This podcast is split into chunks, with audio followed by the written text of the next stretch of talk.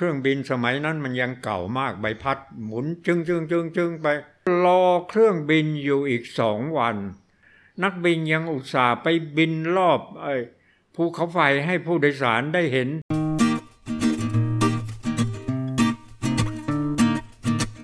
วันนี้ข้าพเจ้านายจินดาวัฒนาในจะได้มาเล่าถึงการเดินทาง ในสมัยก่อนนี้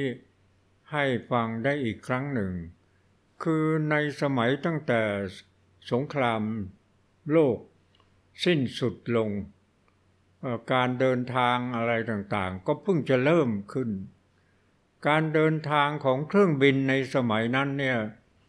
เครื่องบินยังเป็นเครื่องบินใบพัด ที่เราเรียกว่าสี่เครื่องยนต์ บริษัทการบินในสมัยนั้นเนี่ย มีแต่เพียง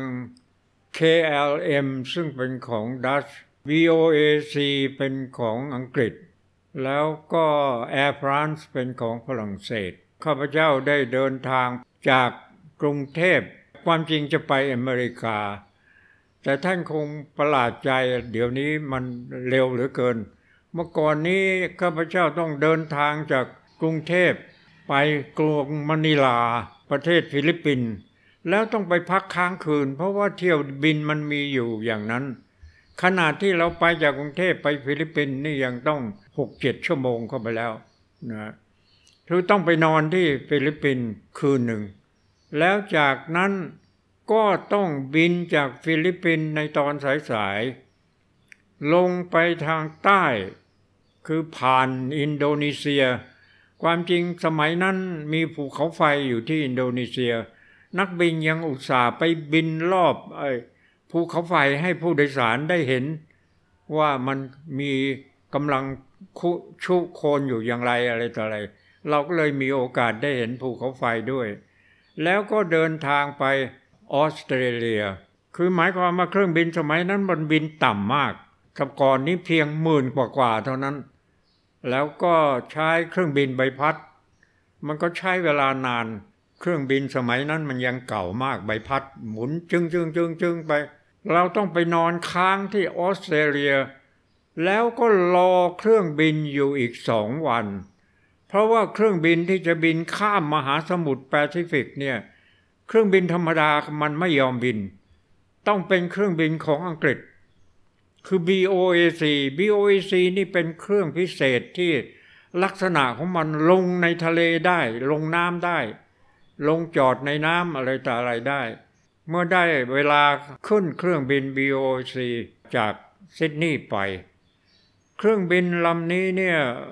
มันก็สมัยก่อนมันก็ไม่ได้ใหญ่โตอะไร เพราะเป็นเครื่องบินใบพัด แล้วก็บินช้า เพราะฉะนั้นมันก็จะต้องไปแวะเติมน้ำมันที่เกาะในระหว่างเส้นทาง เส้นทางที่เราจะไปคือเกาะฮาวาย ซึ่งสมัยนั้นก็เป็นของอเมริกาอยู่แล้ว ต้องไปออพอไปถึงฮาวายก็ต้องลงจากเครื่องบินไปเช็คพาสปอร์ต หมายความว่าเข้าประเทศแล้ว เข้าประเทศอเมริกา แล้วก็กลับมาขึ้นเครื่องบินนั้น